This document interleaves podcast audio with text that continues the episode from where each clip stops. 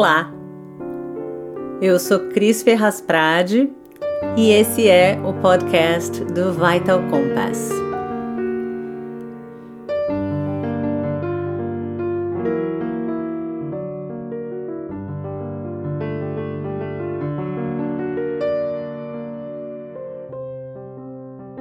Ou tudo é milagre ou nada é milagre para mim, né? Essa foi uma fala do Beto durante a nossa conversa. A gente segue com o segundo episódio do Caminho do Eterno Aprendiz. Se você não ouviu o episódio da semana passada, vai lá, porque assim você vai entender melhor o episódio de hoje. Plínio Kutaiti e Roberto Miguel conversam comigo sobre presença e consciência busca de sentido de vida e morte. Conversa entre amigos. Plínio Tait é músico e mestre de reiki e coordenador do Núcleo de Cuidados Integrativos do Hospital Sírio-Libanês, em São Paulo. O Roberto Miguel é capelão no Moffitt Cancer Center, na Flórida, nos Estados Unidos.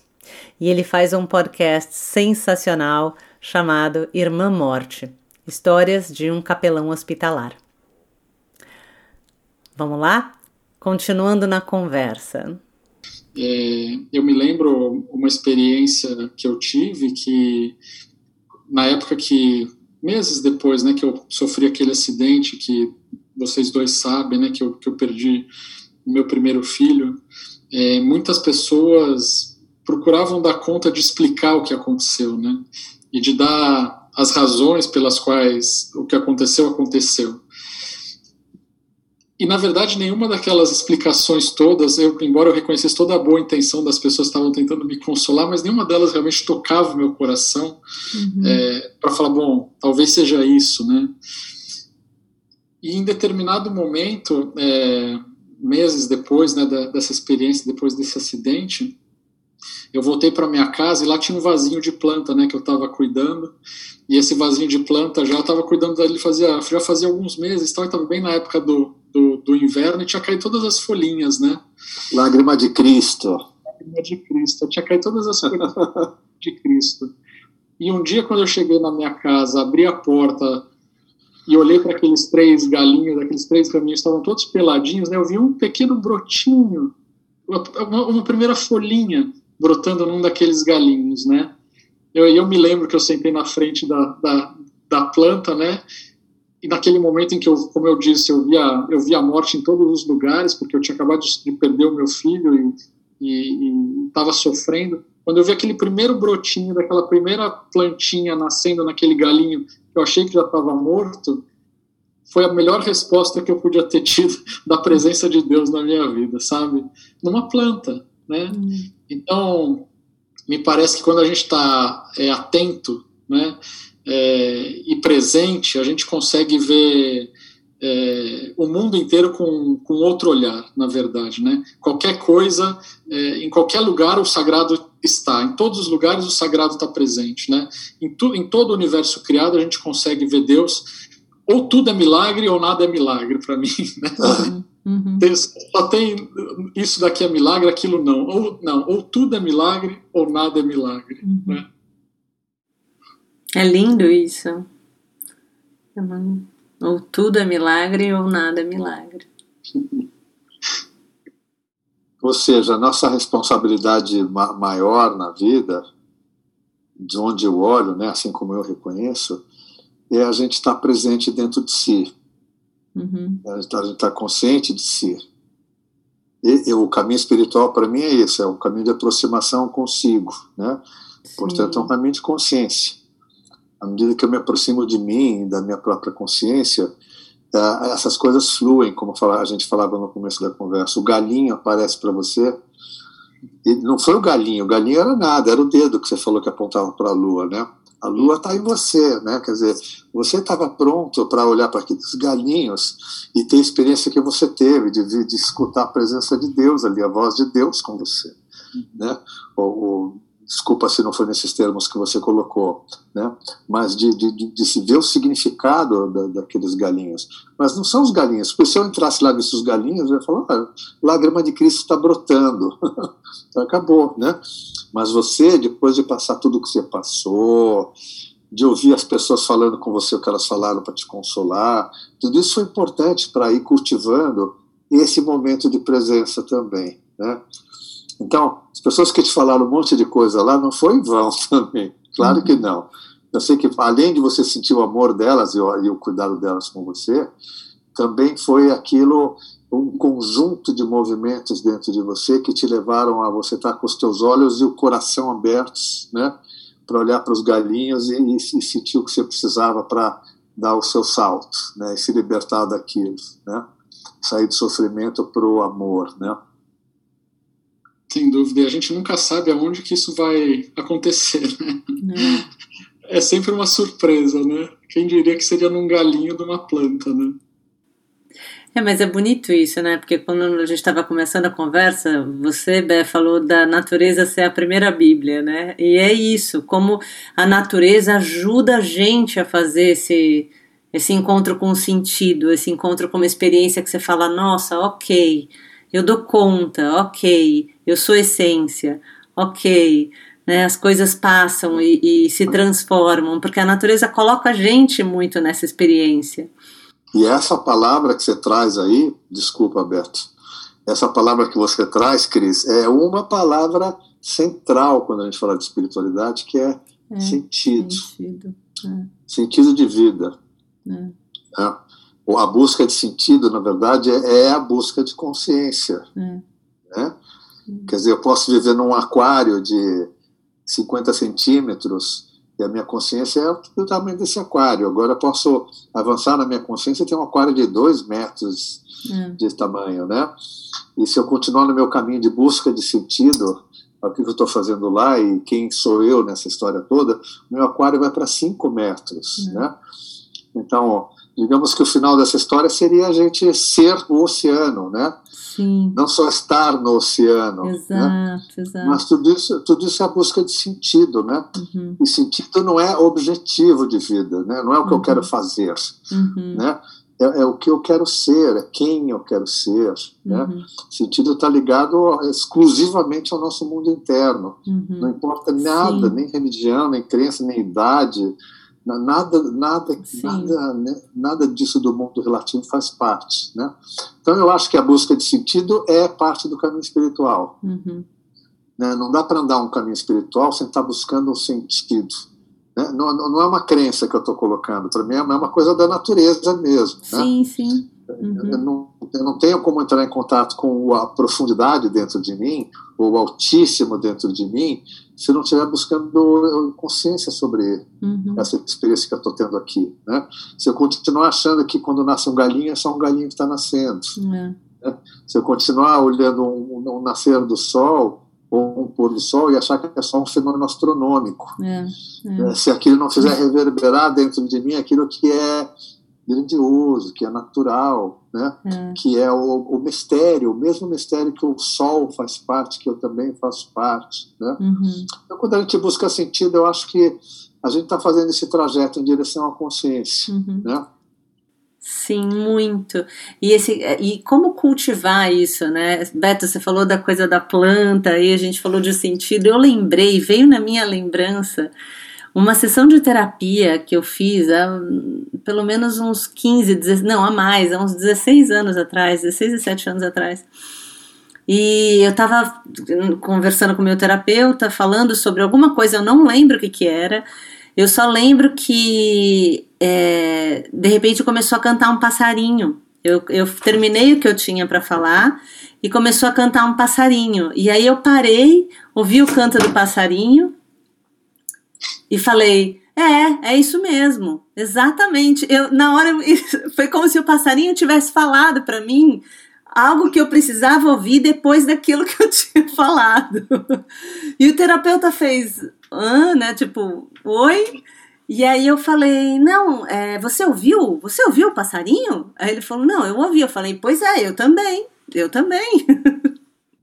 Só que tem uma coisa, querido, o passarinho que você ouviu estava pousando em cima de um galinho de lágrima de Cristo. É, exato, exato. Era, era da mesma natureza. Quem o outro que estava do seu lado, não, era um passarinho que estava passando por ali. É, é.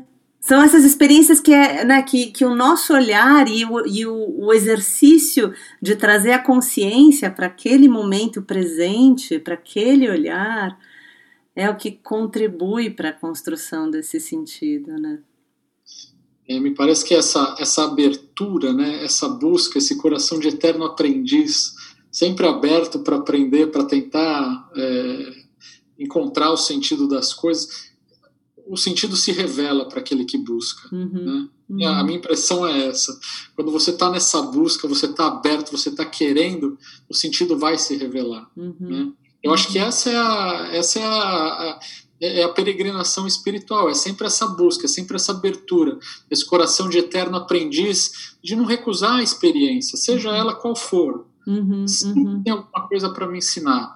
Esteja eu passando pelo inverno, esteja eu passando pelo verão, pelo outono ou pela primavera. Uhum. Todas as estações têm coisas para nos ensinar. E se você está com esse coração de eterno aprendiz e nessa busca, você vai aproveitar todas as oportunidades e a vida vai ficar muito mais é, bonita, mais gostosa, mais plena do que se você falar, não, essa estação eu não gosto, essa estação eu vou ficar fechado, nessa estação eu não vou querer sair, vou esperar passar essa estação para depois sair na outra. É.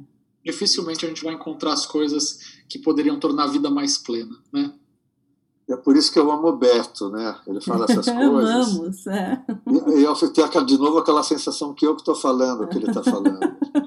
Uma sensação de fusão. Beto, você é o Plínio amanhã. hoje, ele é o Plínio hoje. Ah, ele tá, ele tá mais lá na frente, viu, Cris? Ele é, ele eu, só, eu só tô mais velho, Beto. Não, não, não, não, não. Você tá lá na frente já. Eu acho que eu já te ouvi muito, então eu tô aprendendo mais. Imagina. Eu, eu, eu tenho uma história para contar, Beto, que representa isso que você está falando do aprendiz. Primeiro, dizer que não há como andar um caminho espiritual sem ser aprendiz. Isso é, é condição fundamental, é. né? E às vezes a gente está fazendo todo o percurso para entender isso, até chegar a ser aprendiz. E aí que começa uma nova fase do caminho espiritual, né? Mas conta uma história súfia que um menino queria muito aprender artes do arco e da flecha. Eu contei essa história numa conversa com a Cris, é. né? Em inglês, então me atrapalhei todo com as palavras do, do arco e da flecha. E, e, o, e o menino, ele foi procurar o grande mestre da, do arco e da flecha, que disse para ele: Eu não ensino qualquer pessoa, só ensino príncipes, né? Então não, não posso te ensinar. O menino então baixou a cabeça, foi embora, né? Foi para o cantinho dele na floresta, construiu um lugarzinho para ele morar lá com as folhas, os galhos. E na frente do lugar que ele morava, ele, ele, ele juntou barro e ele fez uma figura humana ali que representava para ele o tal mestre do arco e da flecha. Então todo dia ele ia lá e, e, e por devoção ele punha comida e flores para aquele mestre, né? Na figura, na, na, representação da, daquele barro e praticava, praticava sozinho. E ele foi praticando, mas todo dia ele levava lá para o mestre flores e comida, né? Passaram uns anos e um dia esse mestre estava andando na floresta com os príncipes e um animal selvagem pulou em cima deles. Né? E antes que o animal chegasse em algum dos príncipes, uma flecha saiu do meio do nada e atingiu bem no meio dos dentes da frente do animal, que caiu morto. Então o mestre a, a, disse o seguinte: Puxa, mas esse é o maior ensinamento que eu tenho para dar para alguém. Eu nunca ensinei isso para ninguém. Quem será que deu esse tiro, né? E ele olhou ao longe, estava o menino indo embora, voltando para a casa dele, né? Histórias sufi, elas terminam subitamente, sem conclusão, mas é, eu nunca vou resistir, né? Para dizer que é isso, quando você se coloca na atitude de aprendiz, você vai aprender. Uhum. Com a religião, com a dor, com a separação, com o pôr do sol lindo, com o dia de chuva, né? Você vai aprender com no, nos, nos, desafios da, financeiros da vida. Você vai aprender, aprender em todas as situações. Né? Você vai aprender a colher e encontrar, a, digamos, a oportunidade de aprendizado, de educação em, em, todas as situações. mas a gente tem que chegar nesse estado de aprendiz. Uhum. Porque as lições estão aí. A questão é: estamos aprendendo as lições? Uhum. A pandemia é uma, é uma grande lição. Uhum. Para mim, é claro que é uma grande lição. Estamos aprendendo o que nessa pandemia? Eu não estamos aprendendo nada, só não deu uma hora de tomar vacina uhum. e se livrar do vírus. Né? Estamos uhum. aproveitando a oportunidade do aprendizado, porque essa é uma condição essencial do caminho espiritual. Uhum. Né? Uhum. Não importa que religião, não importa que crença, nada importa. É, é verdade. Eu acho que suspender um pouco o julgamento, né, e dizer essa experiência é boa, essa é ruim, ou essa fase é boa, essa é ruim, eu acho que a gente tem mais chance de, de aprender as coisas, né? Se a gente suspender um pouco esse julgamento, é o não julgamento e a, e a não resistência, né? Que são princípios uhum. básicos do, do, caminho da iluminação, né? Tá falando por mim de novo. Muito, é, muito. É, não, não, não resiste, né? Aceita as coisas como elas vêm e, e aprende com elas, né? Exato. Antes de julgar, antes de rotular é bom ou é ruim, deixa, deixa, deixa, deixa a coisa desenrolar. Deixa a coisa desenrolar porque o sentido muitas vezes vai se revelar lá na frente, né? Quando você olhar em perspectiva, talvez você encontre o sentido. Você talvez não encontre o sentido no momento, uhum, né? Uhum. O sentido talvez não venha no momento. Então deixa a coisa desenrolar, né? Não resistência e não julgamento me parecem princípios fundamentais para que a gente continue aprendendo. Bravíssimo, Total. Beto. Bravíssimo. Esse conceito do julgamento, né? Quase todas as tradições, ou muitas tradições, falam de não julgamento, né? Hum. A gente ouve muitas situações isso, né? E, e, e para mim o julgamento é o seguinte, né? Quando a gente olha para esse universo que tem luz e sombra, alegria, tristeza, positivo, negativo, masculino, feminino, dor, alegria, que tem todas as polaridades, e, e, às vezes a gente faz um ato que é um ato totalmente antiecológico, antinatural, que a gente corta o universo no meio e pega metade dele e fala, não quero. Uhum. Isso é julgamento, Sim. né? Eu não quero sofrimento, não uhum. quero sombra, uhum. só quero luz, quero alegria, etc. Uhum. É, um ato, é um ato contra a natureza, que, claro, não vai acontecer nunca. Então, quando a gente aprende, se educa para não julgar, significa que nós estamos acolhendo a natureza, todas as suas manifestações, uhum. Né, as suas circunstâncias, as suas polaridades também, né, de forma aberta. E aí a lição está completa, a experiência está completa. Enquanto é. a gente está recusando metade do universo, olha que, que ato grave esse. Uhum. Recusar metade, né? não quero sombras. Né? Uhum. É recusar metade do universo. Quando é, na, claro, na totalidade, na integralidade, né? que a gente vai de fato ter um contato com o real né? do que é o universo.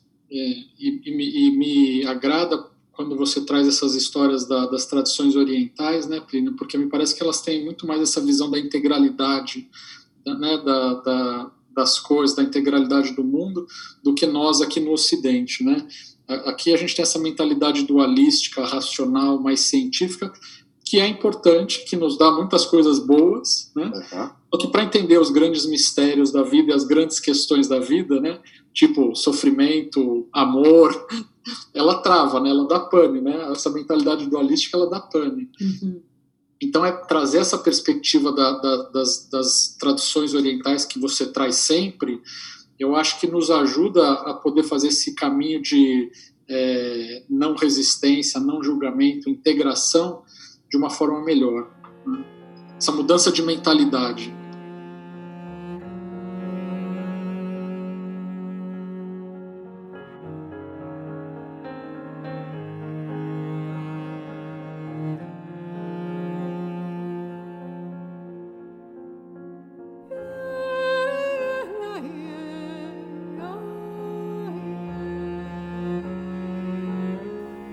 Você está ouvindo uma composição do Plínio Kutaiti.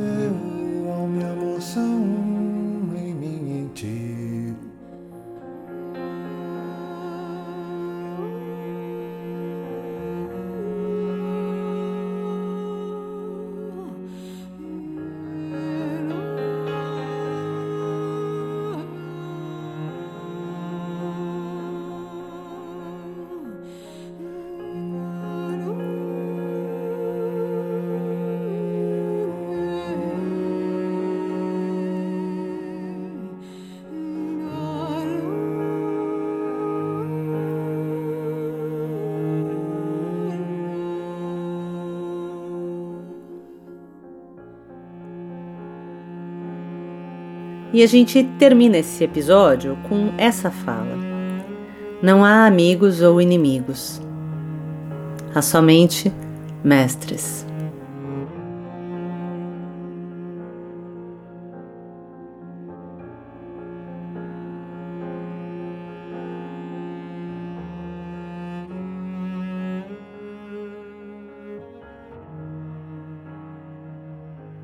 Na semana que vem a gente continua essa conversa, explorando os temas de saúde e bem-estar, espiritualidade e amor.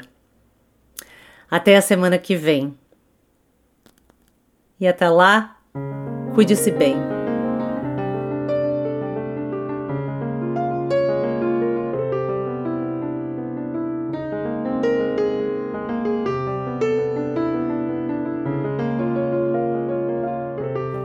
A música e edição é de Alepraja. Se você ainda não se inscreveu lá no site, vai lá. É www.vitalcompass.com. O Compass é com K. Se inscreve lá, porque aí você fica a par do que está acontecendo aqui e também pode receber as nossas newsletters que eu digo, são raras. Eu prometo que eu não vou encher a tua caixa de e-mails. O Vital Compass também está disponível no Spotify e no Apple Podcasts. Você pode se inscrever lá. E se você tem alguma sugestão de tema ou uma ideia que sente que está em sintonia com a nossa bússola, manda um e-mail pro vitalcompass@gmail.com. Lembra, compass é com K. Eu vou adorar saber de você.